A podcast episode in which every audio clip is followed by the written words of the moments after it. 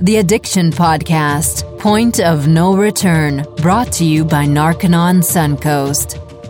Hello, everybody, and welcome to the Addiction Podcast, Point of No Return. This is Joni Siegel, and with me today is my co host. Jason Good. Awesome. Nice to see you, Jason. You as well.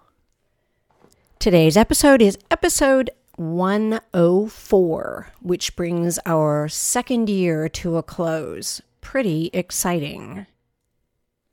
So, Jason, I know you've been super duper busy over at Narconon. Insane. What are you seeing in terms of this, the whole problem that we address every week? What are you seeing? I'm seeing the fact that it hits every socioeconomic class, it hits every race, religion, color, creed, education level, and it also doesn't matter what you do for a living. Like I have had recently I've had lawyers, doctors, judges, judges Wow. Coming through that have drug addictions. It's like, A judge with a drug addiction, yeah, I mean look at the uh not a local judge. no. Okay. But um Couldn't tell me anyway, but but it's like if you look at it from this viewpoint, it's like look what's happened over the last ten or fifteen years. I mean, there was that mayor in Canada who died of a drug overdose, and he was well known in the media for being a crack addict. This is the mayor of a town. I, I mean, we've got it's just it's hitting everyone, Right. And so you, it's hard to say, oh well, you're this this of this pres, profession and you're of this class and you're from this area. There's no way you'll be addicted because you should know better. But Right, it has nothing to do with it. that's the thing. I you know the question I got yesterday um, was this: I don't understand how a person can just get addicted because this person was, has never been an addict and and couldn't think with like how do you just like all of a sudden get to the point where it's like you can't live without this drug and i said see it's an interesting thing that happens is that when you get when you take a drug however you get it whether it's experimentation or from a doctor or whoever Right.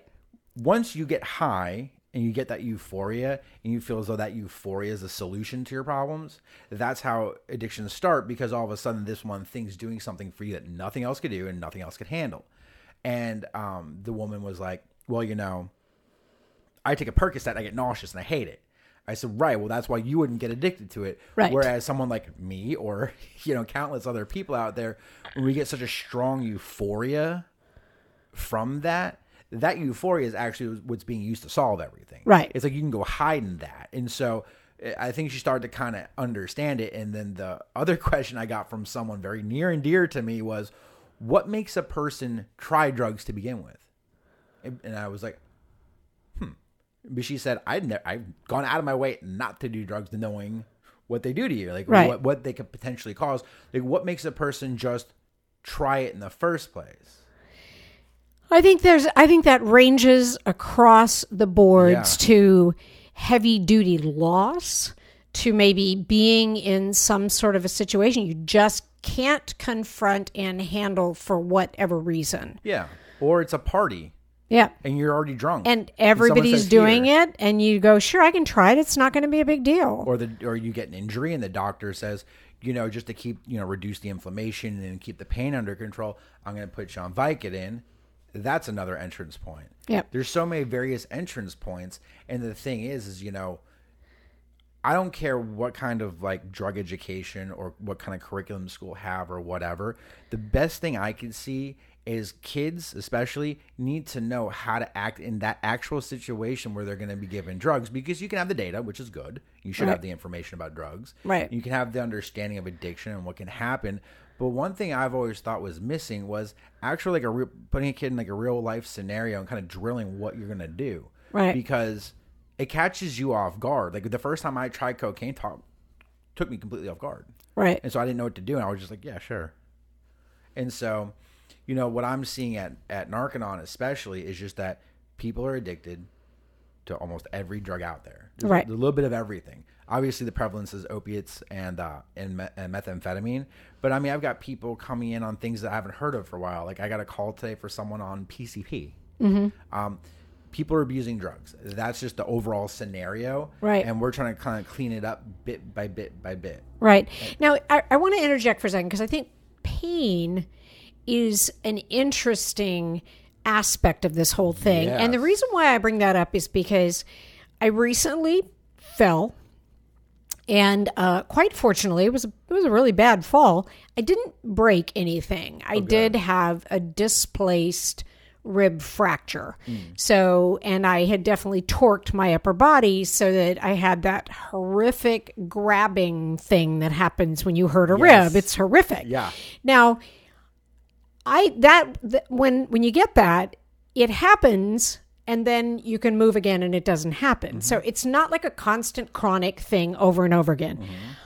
I'm not sure if that I, I I tend to think if that were chronic, that level of pain I mean like chronic. I mean mm-hmm. like continuous and Right. not ending. I'm not sure that I wouldn't want to take something for it. Now, I guess then it becomes the question of when do you still need the painkiller and when do you not need the painkiller because after maybe 3 weeks, 4 weeks, I no longer had that grabbing thing. Right. Like it went away. Mm-hmm. So presumably that type of pain would go away. But I, I, the reason why I'm bringing this up is there was one period of time when I had migraines, mm-hmm. or not migraines, but really, really bad, the kind of bad headache that doesn't matter if you close your eyes or not, it just hurts, right? I didn't, I didn't throw up. I know some people with migraines they throw up, but it was just a very, very short period of time. Mm-hmm. I don't think I took painkillers for it. I guess what I'm trying to say is I'm just not sure how I would deal with chronic, unending pain. like, here- would I turn to painkillers? I don't know because I it's really awful. You know. Well, here's one interesting thing. There's uh there's a lot of there's a lot of evidence that suggests that ibuprofen kills pain just as good as opiates, just no euphoria. So you have to think about it. Well, there might be a like a, a lower impact pain reliever that you could take that will give you the same amount of analgesia. Analgesia, am I saying that right? Analgesia, An- maybe? analgesia, That sounds good. Pain, rel- quote, pain relief Right. um, without the uh, the possibility of becoming physically and uh, mentally or emotionally you know dependent or addicted to a substance. The other thing you have to think about is that if you do start on opioid painkillers or opiate painkillers, it only takes a little bit less than two weeks to become physically addicted Okay. or physically dependent. Sorry, Right. is ibuprofen considered like opioid or no? Um, No, okay. there's no there's no opium derivative. So I'm gonna distinguish two things right now. There's opiates and opioids. Okay. You know how we use these words a lot, and Yeah. sometimes they're uh, people when they're when discussing them they'll yeah. be interchangeable, but they're Yeah. not. There's a distinct difference. An opiate is anything derived from the opium poppy, okay. like, like hydrocodone, Vicodin, Percocet, um, which is oxycodone, heroin, right? Now, an opioid is a synthetically reproduced or synthetically created opiate. So fentanyl, Dilaudid, things like that that don't derive initially from codeine, which comes from opium. okay. That's the differences between the two. But it only takes about two weeks to get de- physically dependent on either of them. So you always have to weigh the pros and the cons. I completely zoned out. You must have said something I did not I understand. definitely give you a mis- I give you. I, I give don't you- understand the difference between opioids and opiates. and You just explained That's it. I'm like, oh my god. Uh, it- okay, it- one more time for the dull person on the other side of the microphone. totally fine. An opiate is something that's a, a naturally derived, essentially, from the opium poppy. Opiate naturally derived from the opium poppy. Heroin then. Heroin. is an opiate. Right. Okay. Um, yes, heroin, morphine, opium. Those are opiates. Okay. Right. Opiates. Okay. Now, I got it. Opiate. Things like um, Fentanyl. Things, no, no, No, Things sorry. like heroin, oxycodone, or anything with a codeine base is all originally derived from an opium poppy. Okay. that's that's the so those are opiates. Right. So that's what creates those me- that those medications and Vicodin too, which is a codeine derivative. Okay. It's all coming from the opium poppy. Now, an opioid is something that's been synthetically created that has never been tied to the opium poppy, but it's a synthetically Oh. created substance that kills pain. For instance, fentanyl Right. is an opioid. Right. Okay.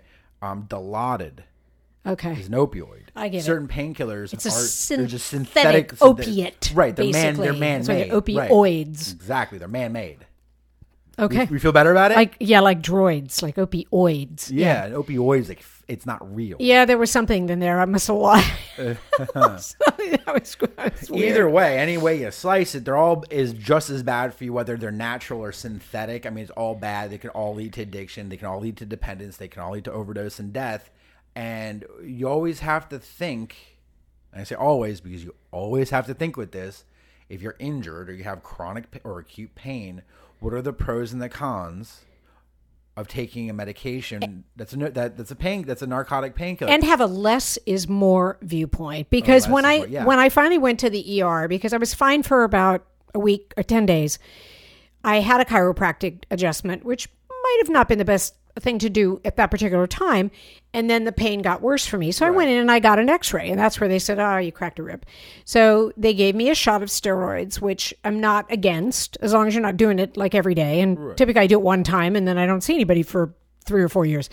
But um they he gave me a prescription for a painkiller but then i said you know listen i'm probably not going to take it. He said just ibuprofen just do that. And so i think maybe i took it once or twice but but my point is less is more. So if you listener if you're at a doctor and you've got pain or whatever and they are prescribing dilaudid or some of these major opioids mm-hmm. you know ask the doctor could i maybe not get the same effect if i took ibuprofen? And see if there's a way you can wean off one of those heavy duty painkillers and start t- doing something like ibuprofen if you need a painkiller. Because that's the one like i say that's the one issue where i kind of go i don't know how i would be able to function if i had a chronic pain going on all the time right.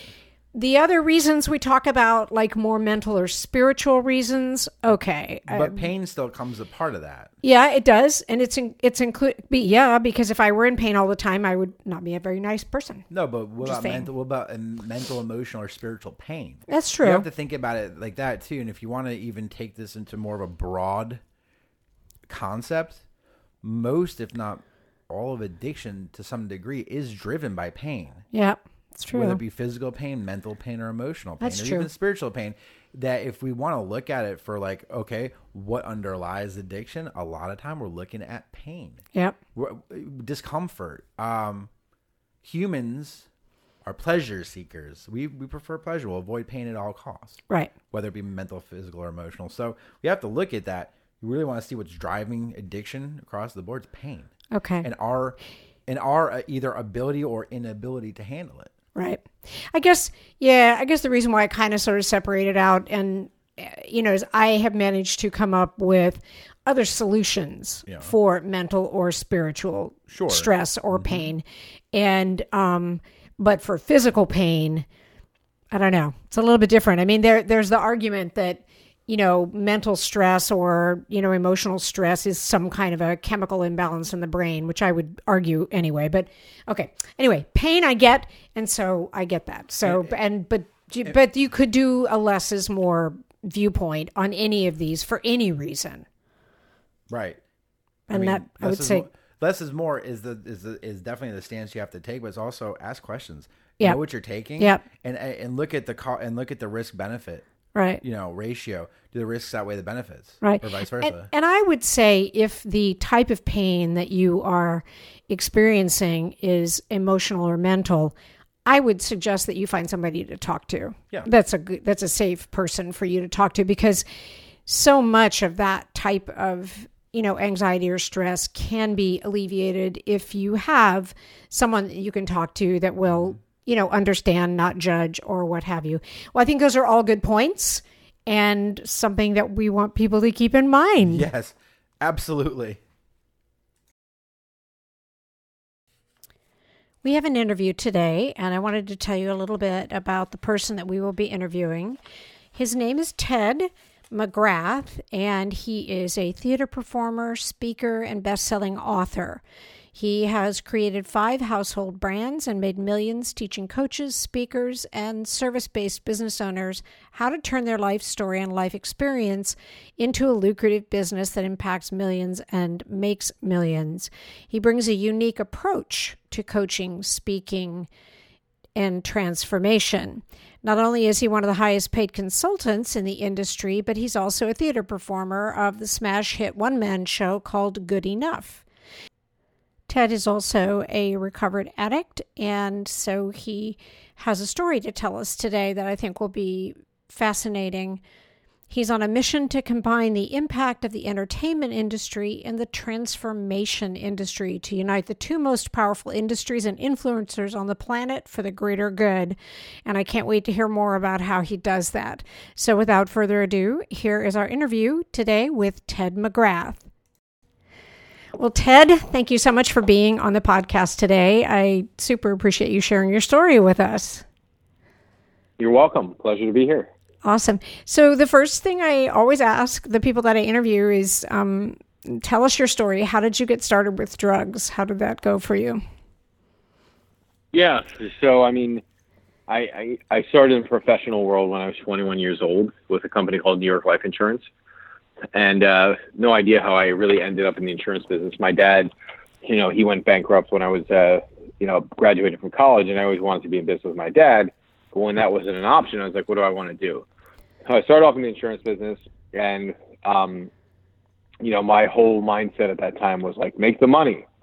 You know, I came from an entrepreneurial family where they were entrepreneurs, so I was like, make the money. If I make the money, then I'll be successful. I'll be happy. And so uh, when I was uh, a year later, um, I just got in the news that I cracked six figures in income my first year in the business, and that night I went out to celebrate, and uh, uh, at four o'clock in the morning, I found myself uh, overdosed on the floor from a bag of cocaine, two pills of ecstasy, fifteen vodka sodas, and my my soul coming out of my body. And uh, so, now, now wait a second. Was, was that the was that the first time you'd tried any of this stuff? Like you just did it all at once? Um, no, I had uh, had dabbled a little bit in college where okay. I started, and then you, I, uh, you scared me, I, Ted. I you scared me for a minute. That? I said you scared me. I mean, yeah. it's a scary thing anyway. But I thought, oh my goodness, that could be your first experience with drugs. But anyway, go ahead. Yeah. So um, yeah. So so that was uh, that was after me having stopped for a while, and okay. then because uh, um, I dabbled in college, and then boom, went right back into it, and uh, that was the effect of it. So I, you know, I started a little bit doing drugs initially um, when I was, I would say pot was the first thing I smoked when I was like, uh, I think in college was the first time I tried it, and then after that, then I went to um, to um, uh, cocaine, and then uh, um, oh no, ecstasy first, and then cocaine. So that's kind of the order of sequence of how things started. Okay. But then you had been kind of, um, you hadn't been doing a lot of drugs to get your career going and then kind of jump back into it. Is that, am I saying that right? Uh, yeah. Like I, I got to a place where like I didn't know what I was doing with my life. So I'll kind of get, I'll give you this story of kind of how it broke down. I didn't know what I was doing, um, after college and I was kind of lost.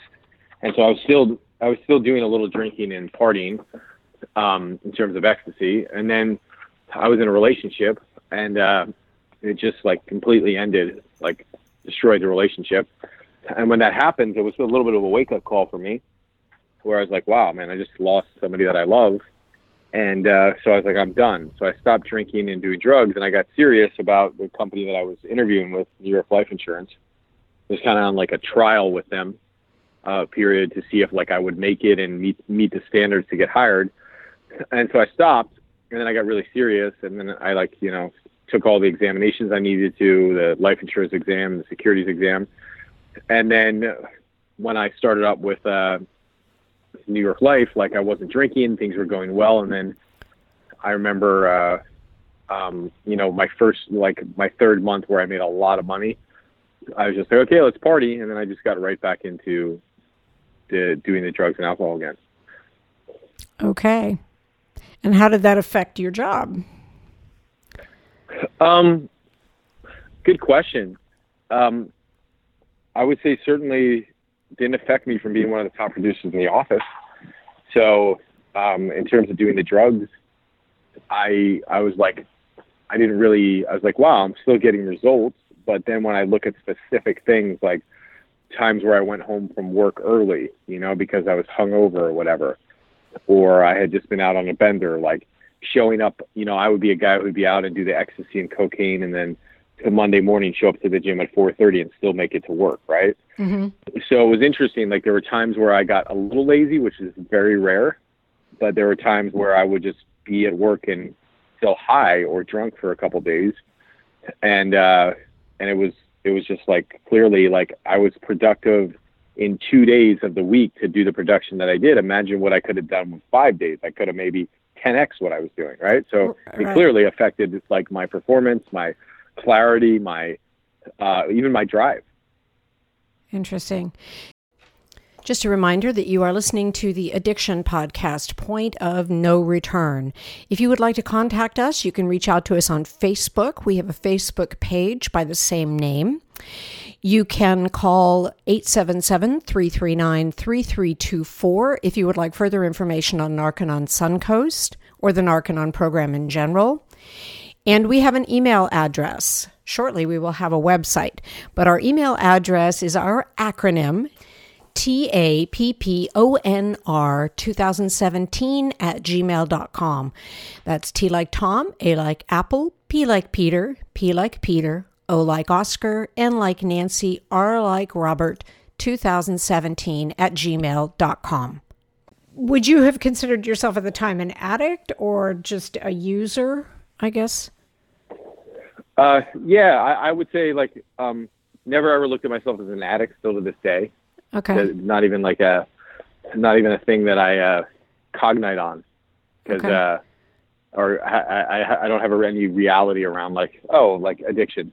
Uh, so for me, like I look at it and go because I, I still had it, the willpower to go okay Monday through Thursday I don't touch anything. Right. So okay, so maybe I'm a weekend addict, you know, if people want to call it that. The way I always looked at it is there was something wrong internally with how I felt about myself, and drugs were the mask for it. And that, and so I never looked at it as being addicted to drugs. I looked at it as like I needed to become more of who I am.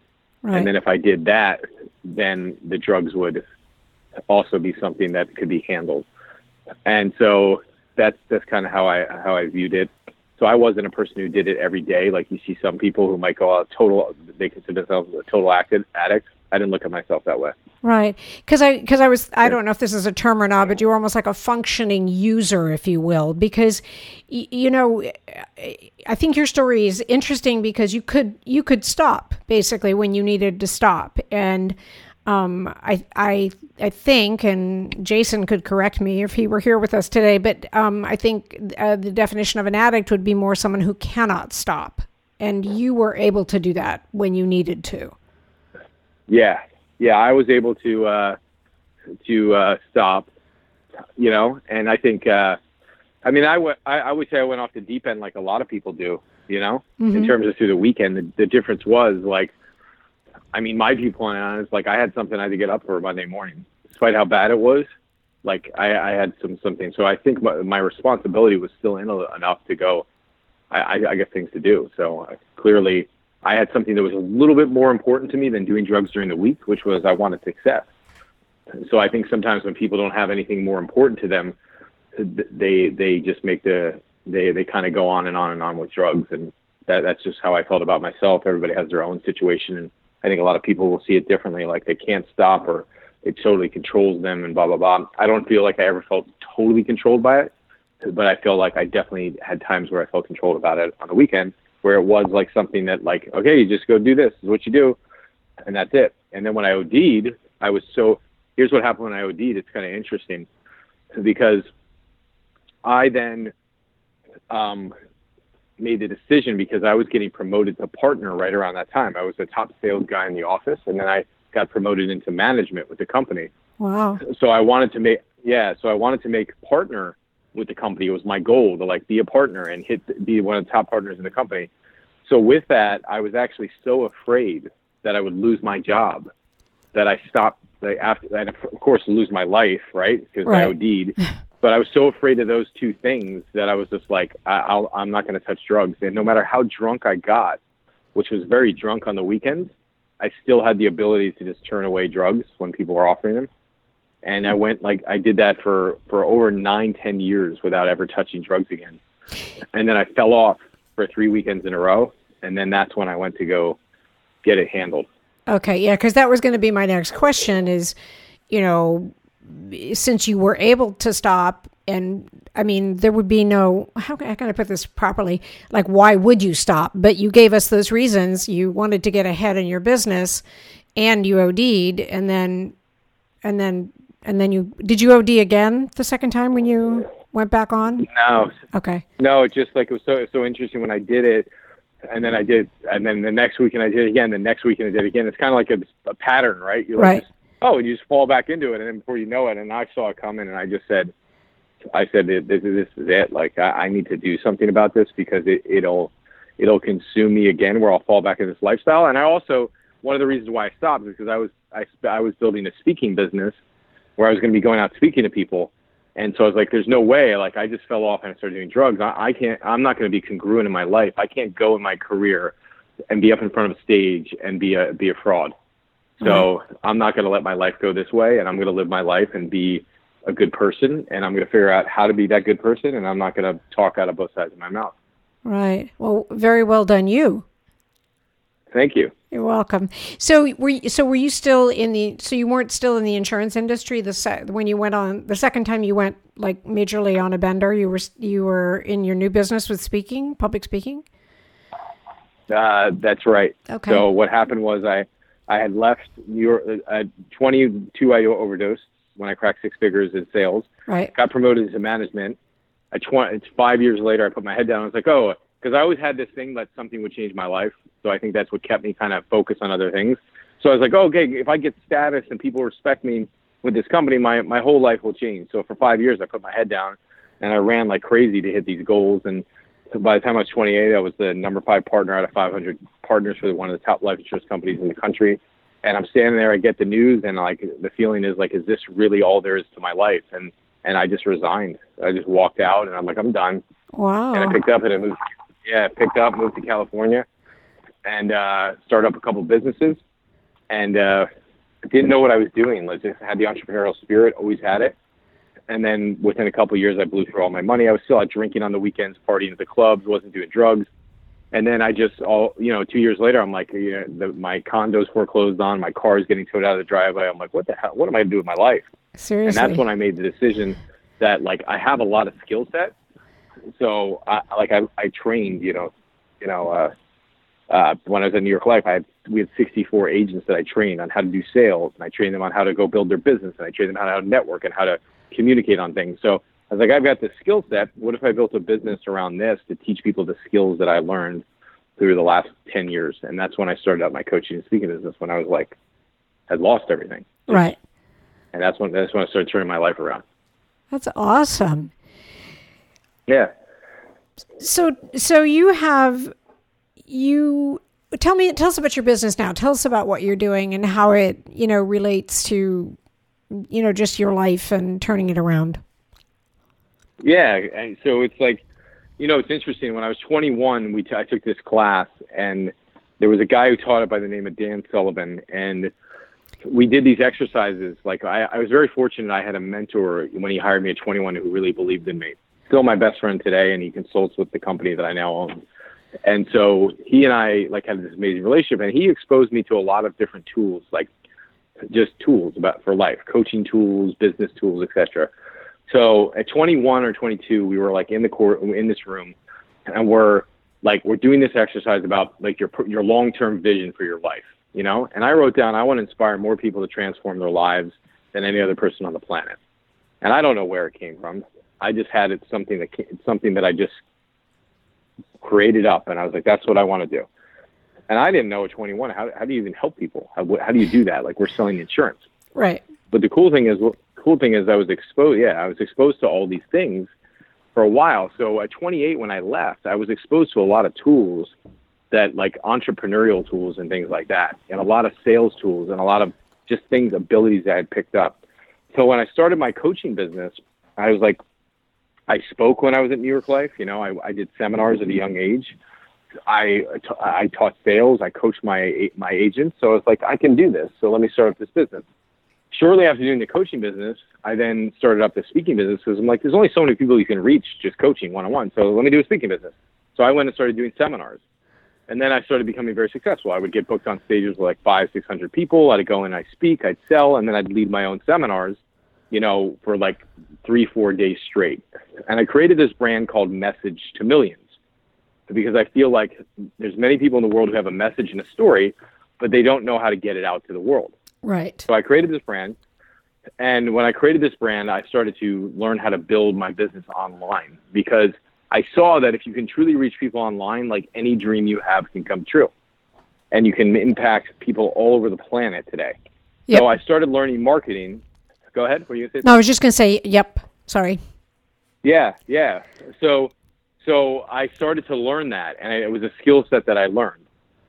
And so I, I really took it upon myself. I go, I'm going to learn this and immerse myself for years into this, for like four or five years to just like really get this so that I can own it and just it be my skill set. And then I started to do that, and I realized that my business just started to explode because I knew how to get the message out. And about five years ago, I realized that like I want to share something. Uh, I want to share my voice in a way that's like really the thing I want to say to the world. And so five years ago, I saw a guy on stage, and he was he, we were at a business conference. There were a thousand people in the room, and all of a sudden, this guy comes on stage and he starts doing a one man play on his life story. Oh. And so, yep. So I saw it, and I tell you what, I've been to Broadway. I've watched some great shows on Broadway. I've never seen something a play that inspired me this much. And I stood up and I'm like, that's what, yeah. I, I stood up and I go, that's what I'm going to do. So I sought out some people. I hired some guy who's been touring the show for 10 years. And I was kind of at a pivotal point in my business where it was like, do I go to like, do I go work on the show or do I go like work on grow my business? And I I had been launching my business online, so I was like, I could do both. I got a freedom. I could have my business running online, and I could go to London with this guy and train and watch his show for two weeks and write my play. So five years ago, I, I wrote a play called Good Enough, which is basically based on my story of like not feeling good enough to go after my dreams Right. and turning to turning to alcohol and drugs. And so I've been performing that play for the last five years. And then recently, we just got it picked up as a movie. We just the first draft just got done. We just had a reading here on Sunday. So now I've shifted my focus to where half the time is on growing this brand, half the time is now growing on this new brand with the, the, the play, the movie, and also the live events that I'm doing with this new brand called Good Enough, which is Am I Good Enough to Live My Dreams? Teaching people how to live their dreams. Wow. So my whole business has evolved. Yeah. So my whole business has evolved to what we're doing. And uh, and that's where I'm at now. And if I didn't get off drugs, I'll tell you what, and alcohol, there's no way this is happening right now. right. No way. Right. Yeah. You, in, in I was reading um, something from your website, and it says in in your play you play fifteen different characters. Who who Yeah. are some of those characters? If you don't mind sharing that. Yeah. So I, I play like this Italian guy, this crazy guy at the nightclubs that we used to hang out with, Donnie. I, I play.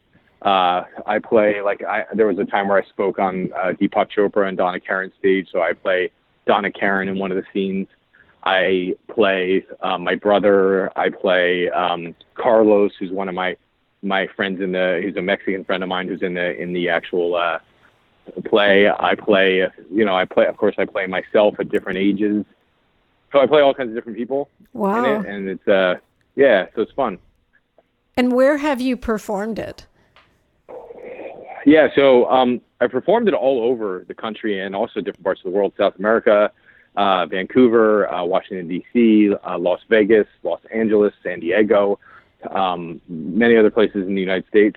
So initially, because I was in the seminar world, I performed it at. Uh, um, I performed it. I got invited to conferences, Florida, and I would go do these conferences, 500 people, 100 people, what have you. And so I would go do uh, the play there. But the cool thing is now we just got picked picked up, and we're doing a five week run at the Lounge here in Hollywood. Oh, So cool. it's at the Lounge Theater. Yeah, Cool. So you just Yeah. in, you just incorporated it kind of as part of your seminar, which I think is kind of brilliant. yes, totally. I'm I'm kind of one of these one of these people that I I look at the traditional lines, and I've always looked at it and go, well, well, why would I have to go that way? Right. Why can't I just go this? Why can't I just go this way? Isn't there an audience here, and why can't we create our own audience? And let's do that. Right. Right. Well, I think that's awesome. I love that. Um, you know, it's interesting. We have interviewed um, on the podcast a couple of uh, former rock stars who were um, who are part of an organization called Rock to Recovery, and they use music to you know help recovering addicts and I am I'm, I'm as I listen to your story I'm thinking you now kind of use drama and storytelling and performance to kind of do the same thing to get your point across and to get your message across. And of course um, you know it's aesthetics and it's art and that is you know I think that's huge. I think that's a great way you know it's a great way to communicate to the masses for sure. Yeah, it's great, and we like and at the end of every play, like we talk about drug free world. oh okay or- yeah, it's an organization, obviously, as you know. Yep, we've talked And- about that on the and so podcast and the materials that they have, the truth about drugs. Yeah, that's awesome. Yeah, we do that at, at the end of every play, and then every seminar I have, we we'll, we raise money for it with our clients, and so we raise money for the foundation, and then we we get people who then are reaching. Just at the last seminar, we had like a bunch of people came came after, and they they they ran up and they wanted to know about the sauna detox. They're like, hey, tell me tell me about the sauna detox thing. Like, what what is that? You know, so Does that figure in your play somewhere? Do you talk about that in the play somewhere?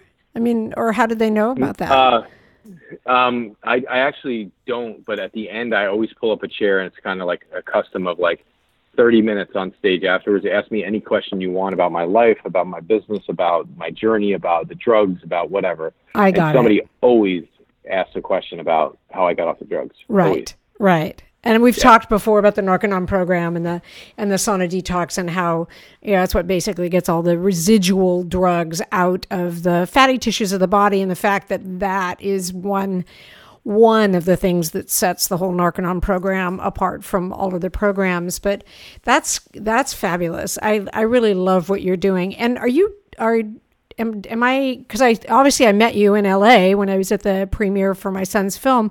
Are you looking to make a film out of this? Oh yeah, for sure. We already have like the the script. Um, we just had a reading here with 20 actors, so we just did the first reading, and so now we're we're we're now crafting the second draft, Okay. and then we're go- going to go. We're, we've raised some money already for the film, okay. so we're going to continue to raise more, and then we're going to go into production and create the movie. So it won't be a So one man show. It'll be a bunch of What's that? different. It won't be a one man show. It'll be a bunch of different actors. Exactly. Yeah, Okay. exactly. Okay, cool. Yeah. Well, I wish you I wish you huge amounts of success with what you're doing. I think it's absolutely vital. And let I, one of the ways I always like to close um, the interviews like this is if we figure that a lot of the people that listen to our podcast are probably more friends and family of people who are addicted to drugs. I don't know how, how many actual addicts listen to the podcast, but if you could just give one good message here at the end to our listeners, what would it be on this whole subject of addiction? Well, I think one thing is like, you know, I think that people like when they have some type of purpose or plan in their life, like they're less likely to um, turn towards drugs. Now, if they've already turned towards drugs and they're addicted, you know, one I think just best is like go talk to them. You know, like really talk to them because like if you can't talk and get in communication with them to find out what's going on and understand their point of view and have a conversation about it that's not judgy or that's not like you need to stop doing this, but really to understand what someone's going through. I think that's the first step. I think the second step is there's so many people today out there using drugs and who may not even be using drugs who don't who are not educated on what's in them and what the effect is. So get them educated. Get them a booklet from Drug Free World and get them educated to just read it and see what's going on in it. And I would say the third thing is like, you know, if I was in the situation, like somebody who, who cared about me be like, listen, like now now that we've had the conversation, it's time to it's time to turn your life around. So bring them somewhere, a rehabilitation center that that doesn't give them drugs to get off drugs. Right. Right. I think it's this craziest thing in the world Yep. bring them somewhere that can, can help them actually solve the problem. And when you talked about the sauna detox, like I I didn't know that. I didn't know that the drugs stay in my fat cells Right. and the alcohol. I didn't know it stayed in my body. I didn't know that it was constantly affecting my mind. Like I had a sense that it was, but I didn't know how it worked. So educate people on that. Get educated yourself and and in doing that you can truly like have a great conversation with somebody you care about and help them. And it takes here's the thing, like a lot of times people think that it takes like so much. And yes, I get there's situations where it can take a lot, but sometimes it's one piece of information, it's one one conversation that can change somebody's life. I mean, I had the conversation with somebody Sunday, like change your life. Like he was going off in a totally different path. It was a the the uh, one of my clients' kids, and she says, "Would you call him?" I said, "Yeah." And next thing you know, like he was in, you know, going to handle his situation and and take care and take care of himself, and it turned it literally turned his life around. It's like he will be a he is he's already a different person of the things that he's doing to help himself, And it's like it's one conversation with somebody who cared and reached out and had some reality of what that person's going through and just talk to them in a way that was real. Right. That's awesome. Ted, thank you so Thank you. much for being on the podcast. I really, really appreciate it. If someone wants to find out more about Good Enough, where can they go to do that? Uh, you can just go to my, my website, tedmcgrathbrands.com. And on there, you'll see all about my different brands, and Good Enough is one of them. tedmcgrathbrands.com. That's T E D M C G R A T H, brands, B R A N D S.com. Perfect. Perfect. Well, again, thank you so much for being on the podcast today and best of luck. You got to let me know about the film. You know, my son's in LA, so if you do a premiere, I want to know about it. Oh, absolutely. Count on it. Okay. Sure. Okay, great. Thank you, Ted. Thanks so much. Appreciate it. Thanks for having me on. I hope you enjoyed today's interview with Ted McGrath, and thank you to our listeners for helping us, um, you know, get our message across for the first two years of the podcast. This is the end of the second year, and next year we'll start into our third year with more and better interviews. And I will strive to get Jason in the studio as much as I can, but as I say, he's super duper busy. He's helping people get off drugs, and I just can't fault him for that. Everybody, have a great week. We'll talk to you next week. You have been listening to the Addiction Podcast, Point of No Return. For more information, call 877 339 3324 or visit www.narcononsuncoast.org.